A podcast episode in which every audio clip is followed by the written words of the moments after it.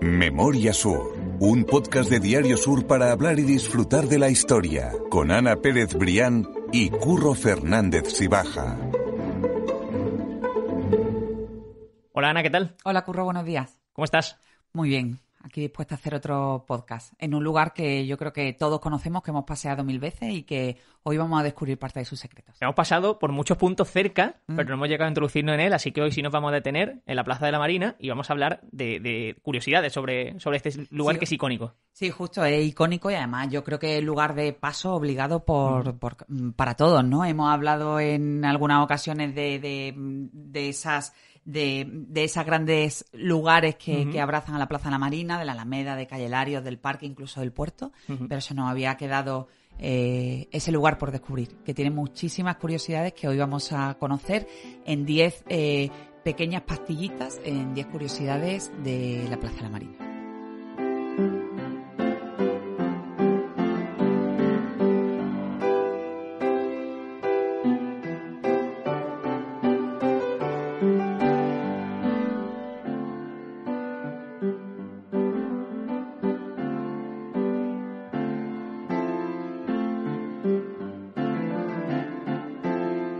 Simplemente por poner un poco en contexto, como decimos, vamos a hablar de curiosidades, no vamos a hacerlo de forma cronológica como otras veces.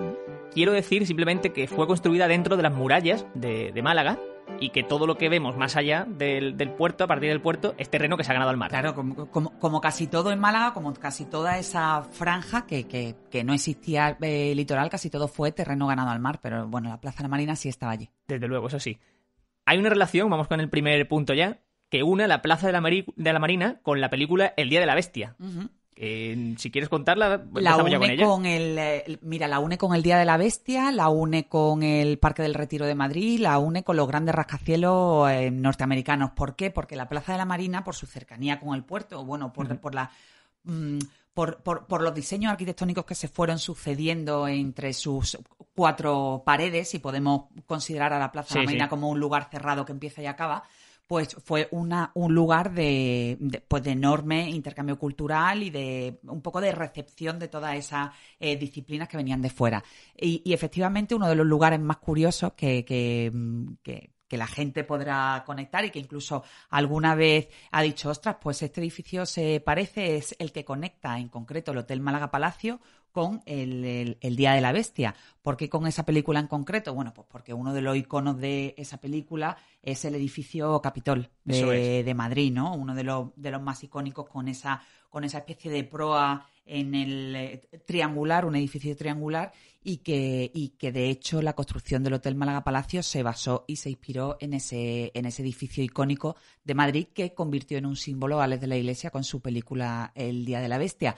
Hablaba también de que hay conexiones de la Plaza de la Marina con, con el Parque del Retiro de Madrid. ¿Por qué? Pues porque las columnas de entrada al puerto están inspiradas en la entrada en el pórtico de ese Parque del Retiro de Madrid y unos metros más hacia la calle Lario, el edificio de la Que todos conocemos y que en breve eh, que ya se están ejecutando las obras para darle un nuevo uso y para que sea un hotel, pues fue inspirado efectivamente en esos grandes rascacielos de, de Manhattan, pero con un sello mm, acercado a nosotros porque también tenía inspiración pues de la arquitectura andalusí. Eso es, sea, esa plantas, ¿verdad? Sí, Sí, sí. justo esa mezcla, ese eclecticismo es lo que le da el sello de identidad propio al edificio de la arquitectiva. Además hay también un, un nexo entre el edificio, la, la sede hoy de, de Unicaja, y la Plaza de Toros de Ronda, ¿verdad? Que es en esa portada, con esa forma, en ese balcón que asoma. Sí, efectivamente, es una reproducción casi exacta de esa entrada a la Plaza de Toros de la Maestranza de Ronda con su frontón partido y su balconcillo. Entonces, bueno, yo creo que eh, esa primera curiosidad eh, ya, ya te puede... eh, Puedes echar un rato en la Plaza de la Marina dirigiendo tu mirada hacia el Eso norte, es. hacia el sur y hacia, y hacia los lados para, para ver esas, esas similitudes, ¿no? Desde luego que sí. La segunda, hablabas tú antes de, la, de esas columnas que asoman en el puerto y que son otras manquitas, por llamarlo así, dentro de la ciudad. ¿Pero por qué se dice eso? Sí, efectivamente, porque cuando se construyeron las cuatro, las cuatro columnas de entrada al puerto, el, el proyecto inicial lo firmaba el arquitecto Manuel Muñoz Monasterio y en ese proyecto la- las columnas iban rematadas por unos enormes jarrones de flores, incluso con esculturas. Eh, ¿Qué ocurrió? Que se vio que, que aquella, aquel, mm, aquel, Aquel final acabado, de columna, claro, aquel acabado iba a ser bastante complicado de, de- de conservar y además también se daba la circunstancia, como en otras muchas ocasiones hemos hablado, del tema económico es. de que no se llegaba lo suficiente para, para terminar el proyecto como, como fue concebido. Y eh, eh, por esa circunstancia, por esa falta de, de financiación y por esa dificultad para la, con- la conservación, pues al final esas cuatro columnas se quedaron mm, terminadas en absolutamente en horizontal, cerradas completamente, y se les conoce también eso como las segundas manquitas de Málaga, que yo creo que es un dato que es muy desconocido, pero, pero curioso de, de conocer hoy. Yo desde luego no lo sabía, pero bueno, igualmente sigue siendo ahora también una insignia de Málaga muy reconocible del puerto, así que aunque no estén acabadas, el resultado sigue siendo, Sí, sí. sigue siendo muy bonito. Déjame que te cuente yo la tercera, que bueno, estamos enumerándolas porque esto está recogido en un artículo que tú escribiste y que vamos a dejar como siempre las notas del podcast, solo tienen que bajar la pantalla, pinchar el enlace y disfrutar tranquilamente de este artículo. Pero como te decía, déjame que te cuente yo la tercera y déjame que te diga por qué en la Plaza de la Marina siempre es Navidad o siempre se puede decir que es Navidad. Y esto tiene cierto truco. Y se debe a que el edificio Unicaja, del que hablamos hace un segundo, eh, tiene en la cima un conjunto escultórico que es la Sagrada Familia. O sea, San José, la Virgen y, y el Niño Jesús. Antes, este era el emblema de la caja de Ronda, que era precisamente lo que era Unicaja antes Sí, de, de ser Unicaja, la caja de ahorros de Ronda. Entonces, esa Sagrada Familia, que era la imagen de, de esa caja de ahorros, es esa figura del portal de Belén que recuerda entonces a, a la Navidad y por eso en la Plaza de la Marina podemos decir Siempre hipotéticamente Navidad. que siempre es Navidad, exactamente. Sí, es verdad, una, una escena muy bonita que remata el edificio y que, y que, bueno, si te fijas, mm, yo creo que se ve, se ve con bastante con bastante exactitud porque además el conjunto escultórico es bastante, bastante grande. A mí ese edificio eh, particularmente me encanta. Sí, es muy bonito. Muy elegante y, y da un- una vista de, de- de Málaga, digamos, del puerto que, Sí. que es muy, muy, muy elegante. Toda esa fachada yo creo que, que es muy bonita, muy bonita y muy elegante. Esa llegada al puerto de Málaga, esa salida por la por la puerta de cercana a las cuatro columnas una vez que recorre el palmeral de la Sor- sorpresa es muy muy bonita. Es que también yo invito a la gente a ver Málaga con ojos de turista, en el sentido de, de eso, de que todas las cosas que damos por hecho y que estamos acostumbrados, realmente a mucha gente le hace abrir los ojos. Y una Sí, de sí. ellas es ese, ese entorno. Vamos con la cuarta curiosidad, si te parece, que nos habla precisamente del rey Alfonso XIII, que visitó esta plaza en dos ocasiones. Ujú. ¿Cuándo fueron esas dos ocasiones y por qué? Sí, efectivamente, Curro. Pues mira, una de las primeras escalas del rey Alfonso XIII a Málaga, bueno, por cierto, que cuando hablábamos de la Alameda hace unos días, hablábamos que durante una época histórica se llamó también el Paseo de Alfonso XIII. Exactamente. Lo digo porque al final, ¿no? En todo lo que decimos de esa, esa cualidad de, de la historia en general y de Málaga en particular, todo, todo termina Siempre siendo relación. circular y siempre encontramos un poco esos lugares de los que picotear y encontrar curiosidades. Desde luego. Bueno, pues llamándose la Alameda como Paseo de Alfonso XIII, el rey vino a hacer escala a Málaga, en concreto en el año 1918, fue la primera vez, eh, con motivo de la primera travesía del buque escuela Juan Sebastián Elcano, que es uno de los símbolos de, de- de la, de la navegación eh, en España. Eh, aquel, aquella singladura eh, quedó para siempre en los libros de historia porque fue la primera vez que zarpó el buque, lo hizo desde Cádiz e hizo escala en el, en el puerto de Málaga. Y ahí bajó el monarca para una estancia, para una breve estancia en la ciudad. Posteriormente, ya casi una década después, en 1926, volvería el rey a la Plaza de la Marina en concreto para la- inaugurar la estatua al comandante Benítez que fue el 11 de febrero, como decimos, del año 1926. Y que, y que durante años esa escultura pues, lució bastante visible en la céntrica plaza, pero ahora eh, está casi escondida en, un, en uno de los laterales del, paseo del parque. Hablando sobre otro tema, hay algo que siempre me ha llamado la atención por una foto antigua que encontré en un libro en mi casa y es la estatua del Marqués de Lario que no estaba dentro de, ese pedestal y estaba precisamente en, en el mar, que fue arrojada al mar en, cerca del puerto, cerca de la Plaza de la Marina. ¿Por qué se dio esto? Pues esto se dio porque el 14 de abril de 1931, cuando se proclamó la Segunda República, se puso en su lugar la estatua del trabajador. Si no me equivoco, creo que es la misma que Sí, está la alegoría del trabajador se invirtió ese orden eh, con el que fue concebido el conjunto de Mariano Benlliure y el, el marqués fue arrojado al, al mar como, como, como símbolo de esa proclamación de la Segunda República. De hecho, también la calle Lario llegó a cambiar su nombre y en su lugar se puso la alegoría del, del trabajador. Eso es. Eso fue, como decimos, el 14 de abril y en julio ya es cuando se intentó recuperar por parte de la población malagueña la figura del, del Marqués de Lario. Fue precisamente la comandancia de la Marina quien lo intentó y lo que esgrimía como argumento para conseguir eso es que se producía una corriente electrolítica que afectaba a los motores de los Mm. buques que estaban cerca. pero esto realmente era totalmente falso, como se Sí, demostró. bueno, lo que, lo que se pretendía, justo lo que se pretendía era recuperar la estatua de, de- de- del fondo del, del mar, ¿no? Donde había sido arrojada. Entonces, bueno, cómo se, cómo, cómo se la ingenió la comandancia para, para poner una excusa que fuera creíble y para que realmente fuera sacado eh, Manuel Domingo Larios de, del mar, fue diciendo eso, que, que, que realmente la presencia de aquella estatua pues generaba cierta complicación con los motores de los buques. Aquella carta incluso de la comandancia o aquel aviso de la comandancia al Ayuntamiento de Málaga, que en aquella época era republicano, porque estamos hablando de 1931, eh, salió incluso publicada en, en ABC justificando esa, esa dificultad y gracias a eso, a esa idea, pues se consiguió eh, que el Marqués de Larios fuera sacado del agua y ya con el paso de- del tiempo que fuera, que fuera invertido el orden y que fuera recuperado el orden natural con el que fue concebido la estatua, efectivamente, Curro. Eso es, realmente fueron 3-4 meses en los que Sí, estuvo sí. en el mar, pero se consiguió al final en julio con, con esa, con esa excusa, por decirlo así.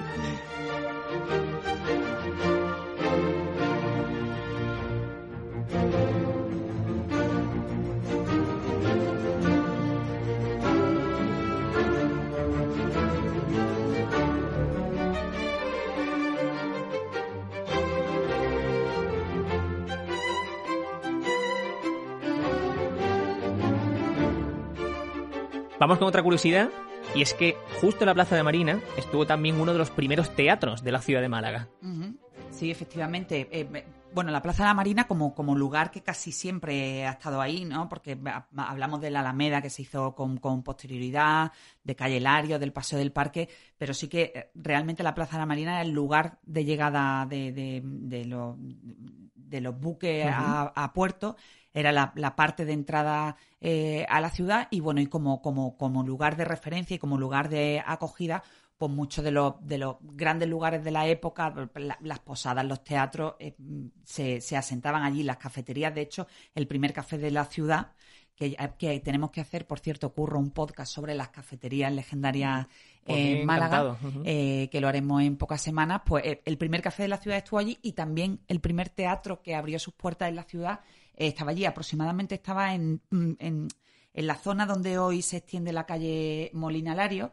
Y, y, bueno, sobre curiosidades de aquel primer teatro que abrió sus puertas en la Plaza de la Marina, cuentan que uno de sus visitantes más ilustres fue eh, José I Bonaparte, conocido por todos por Pepe Botella, que en el año 1810, durante una visita precisamente a Málaga, se alojó en el Palacio de Trinidad Grun, cercano también, y, y bueno, con, con esta estancia pues quiso eh, sofocar esos ánimos eh, que había en la ciudad por, por, por- por el desarrollo de la guerra de independencia y fue a visitar ese, ese teatro a disfrutar de una de sus funciones. Muy interesante. Mm. Hay otra curiosidad, vamos con la número 7, que es que los muelles de, de Málaga tienen nombres propios, que es algo que yo no conocía. Quizás ahora ponemos muy fácilmente el nombre del muelle 1 y Palmeral de la Sorpresa, pero Sí, yo ahí me quedo, desde luego. Sí, yo tampoco. De hecho, ya últimamente no se ha puesto, por- ha sido el caso del dique de Levante, o bueno, sí, se pone el dique de Levante, pero anteriormente sí que es cierto que cada muelle iba conocido con el nombre de, de la persona que había sido la responsable o que había tenido una importancia eh, básica en la construcción de ese muelle. Pues mira, por darte algunos detalles, Muelle 1, que todos lo conocemos así desde hace unos años, se llama en realidad el Muelle de Ricardo Gross. Ricardo Gross era el hermano de Eugenio Gross, más conocido porque también tiene una, una gran avenida en Málaga. Eso es. Y Ricardo Gross llegó a presidir la Junta de Obras del puerto y fue también el impulsor del Museo de Málaga y de la actual congregación de Mena, de la que fue hermano mayor en 1915. En ese en agradecimiento a esa labor que hizo como, como, como presidente de la Junta de Obras del Puerto, se le puso su nombre a lo que hoy conocemos como Muelle 1. El Muelle 2, que todos conocemos como el Palmeral de la Sorpresa, se llama en realidad Muelle del Marqués de Guadiaro. El Marqués de Guadiaro era Carlos Larios y Martínez de Tejada, que fue senador y fue hermano también de Martín Larios, que fue el primer ese primer Lario del que ya hemos hablado, que vino de, de La Rioja, del Sí, Valle sí. de Cameros, y que fue un poco el que puso el germen y ese impulso a toda la, la industria esplendorosa de la familia Larios. Y recordar que Martín eh, Larios fue el primer marqués de Lario y el de la estatua de la que acabamos de hablar eh, fue su hijo, Eso Manuel es. Domingo. Eso es, que siempre está De- bien eh, rec- recordarlo. Después, otro, eh, hombre, otro gran hombre de Málaga que lleva el nombre, que, le da nombre al Muelle 3, eh, Antonio Canovas del Castillo, que está justo, el Muelle 3 está justo a la entrada del puerto, donde comienza a ganarse terreno al mar. Bueno, en recuerdo a este político e historiador malagueño que fue presidente del Consejo de Ministros durante la mayor parte del último cuarto del siglo XIX. Eso es. Y después uno de los más conocidos, que sí quizás se le conoce que uno de los, de los pocos que conserva el nombre original de, del muelle, el muelle Heredia, que se corresponde con el muelle 4, que está en la parte derecha del edificio de la autoridad portuaria, si lo, si lo vemos desde la Plaza de la Marina. Eso es. Y bueno, y que rinde homenaje a una, a una personalidad que ya todos conocemos y a los que hemos dedicado podcast, como es Manuel Agustín Heredia. Eso es, vamos a dejar, como siempre, en las notas del podcast también otros podcasts relacionados para que sepamos que de todo lo que estamos hablando hay temas que ya hemos tratado y que quizás a la gente le apetezca escuchar y que sería igualmente interesante. Y bueno, por último, Curro, los muelles 6 y 7, que quizás son los más desconocidos mm, después del éxito ¿no? que tiene Muelle 1, Palmeral de la Sorpresa y, y, Muelle Heredia, donde también ahora hay un proyecto de, de recuperación. Son los 6 y 7, como te decía, que, son conocidos, que están bautizados como los muelles de Moreno Robledo, en recuerdo a Francisco Moreno Robledo, que fue abogado y político natural de Antequera, que llegó a ser ministro de Fomento durante el reinado de Amadeo I. Pues ya hemos hecho un repaso a todos los nombres de los muelles, así que lo que tenemos que hacer ahora es ir con la siguiente curiosidad, que es la octava, y es una que ya hemos tratado en otros podcasts, concretamente en la historia de la, de la Alameda principal, y es la visita de, Hans Christian Andersen a Málaga. Eso quedó reflejado en una estatua que se encuentra precisamente frente a la, a la Plaza de la Marina y que seguramente todo el mundo ha visto y tiene ahí mismo en su memoria. Y esa visita se produjo en 1862, cuando Hans Christian Andersen se hospedó en la Fonda de Oriente y se encontraba en una circunstancia, bueno, mejorable, ¿verdad, Ana? Sí, porque vino, o cuentan las crónicas de la época, después también quedaría recogido en sus propios escritos que vino a Málaga a tratarse de una depresión. Y, parece ser que aquel, lugar, aquella contemplación de, del verde de la Alameda, la relación también con, la gente de Málaga, pues que ayudó mucho en esa, en esa recuperación. Algo de lo que dejó escrito en su libro Viaje por España sobre Málaga eh, fue lo siguiente. Decía, nuestro balcón daba a la Alameda, con sus árboles verdes, su fuente y multitud de personas paseando de acá para allá. Disfrutábamos de la vista del puerto y del mar. Todo el mundo parecía alegre, como si la, como si la vida mostrase solo su lado agradable. En ninguna parte de España me sentí tan feliz y tan en casa como en Málaga. Que son unas palabras que ya lo hemos dicho alguna vez. Efectivamente, y mm. sigue las costumbres de su gente, su temperamento, el ancho del mar, todo ello tan necesario y tan rico para mí, lo encontré allí. Dice, y es más, encontré algo todavía más importante, gente amable y comprensiva. Yo creo que supo captar bastante bien ese, ese carácter que nos define a los malagueños de, bueno, de ciudad abierta y acogedora. Una campaña de turismo inmejorable, desde luego. la novena curiosidad es que hubo una novedad vial ¿verdad? En, la Plaza de la Marina, ese entorno. Sí, sí, sí, porque allí justo también mm, lo comentábamos eh, cuando, cuando hacíamos el podcast de la Alameda, en ese entorno se colocaron los primeros semáforos de, la provincia. Bueno, y aquello fue una revolución porque servía para, para regular el tráfico no solo de los coches, sino de, de, los peatones. Los primeros se pusieron en el entorno, efectivamente, de la Plaza de la Marina y la Alameda a finales de la década de los 50 eh, las crónicas de, prensa de la época dicen que los primeros se inauguraron el 8 de abril de 1959, justo en la zona, en el cruce de la Alameda, calle Córdoba y, Puerta del Mar, y aquello, bueno, supuso una auténtica revolución para la vida cotidiana y urbana de la ciudad, hasta el punto de que el propio ayuntamiento llegó a felicitar a los malagueños por por haberse em, desenvuelto también ¿no? con esta revolución que representaba el, control del tráfico a través de semáforos. Claro, es que recordemos que la Alameda principal era un lugar absolutamente peatonal, de paseo, entonces en el momento en el que empezaron a convivir peatones y, y sí, justo en la década de los 20 ya se abre al, tráfico, pero lógicamente pues Tuvo que ser un hacía problema falta, hacía falta la regulación de esa convivencia. De luego, así que es interesante saberlo. Acabamos ya con la última curiosidad, y es que la bandera malagueña que ondea en la Marina no es precisamente la verde y la morada, que yo de esto no tenía ni idea, Ana. Justo, todos tenemos esa, esa visión, ¿no? De, y además incluso hay canciones populares que dicen la bandera malagueña verde y morada. Exactamente. La bandera malagueña efectivamente es verde y morada, pero existe otra bandera que aglutina pues, esos 103 municipios de, de la provincia de Málaga y que ondea en lo que en lo que sigue siendo el edificio de la Diputación, ¿no? Pero que era la sede central hasta que se abrieron la, la, nueva sede en calle Pacífico, que sigue estando allí, y que una bandera, eh, pues eso, la bandera de la provincia de Málaga, que es blanca y azul. Eso es, que yo no tenía ni idea, la verdad. Creo que también, si no me equivoco, es la bandera portuaria, ¿no? La bandera marina, eso es. Y Mm. me llamó mucho la atención porque no, no tenía ni idea. Así que por Mm. ahí pueden venir también los colores del equipo de fútbol. Sí. Así que ahí tenemos la. Puede la ser, excusa. bueno, el color blanco y azul son colores muy, muy de Málaga, ¿no? El, el azul y el, el- el blanco. Desde luego que sí. Déjame para acabar que te cuente una cosa que ocurrió ayer en Twitter y que me llamó mucho la atención. Y es que precisamente uno de los seguidores que nos ha escrito muchas veces porque nos, nos oye y le gusta lo que hacemos es José Manuel Leiva. Es un chico malagueño que es historiador y precisamente ayer puso una foto en Twitter, que dejaré también el enlace a ese tweet en las notas del podcast, para que adivinásemos qué, qué- dónde era el lugar en el que estaba. Yo no tenía ni idea, era un lugar así como muy... en un interior de un edificio, pero muy majestuoso, muy, muy elegante y era precisamente el interior de ese edificio de- del que era la, la sede de la Diputación de Málaga.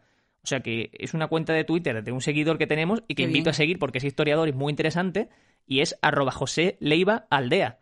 Eh, quiero agradecerle, por supuesto, los mensajes que nos manda siempre Claro, claro. y además recomendar su cuenta de Twitter que, que es un historiador malagueño que comparte cosas sobre la ciudad que, que son muy interesantes. Al final todo suma y, Desde luego. y siempre hemos dicho desde, desde el principio que comenzamos estos podcasts, creo que ya llevamos este hace el número 14, Eso es. que, que bueno, que al final que queremos que esto se convierta en un punto de encuentro porque sabemos eh, que la historia de Málaga gusta, nosotros somos los primeros enamorados y enganchados a esa historia y bueno, y lo que queremos es hacer comunidad, ¿no? Entonces todas esas y todos esos mensajes y todas esas invitaciones son, son muy bienvenidas. Desde luego que sí. Eh, he puesto solamente el nombre José Manuel Leiva, pero son muchos más. Agradecemos Mm. a los que siempre comparten y nos escriben y que esperamos que sigan ahí porque nosotros disfrutamos tanto como ellos, seguro. Mm, Que, absolutamente. que mil gracias, Ana. Nos quedamos citados para la semana que viene a contar más historias de Málaga. La semana que viene seguiremos con los paseos, curro.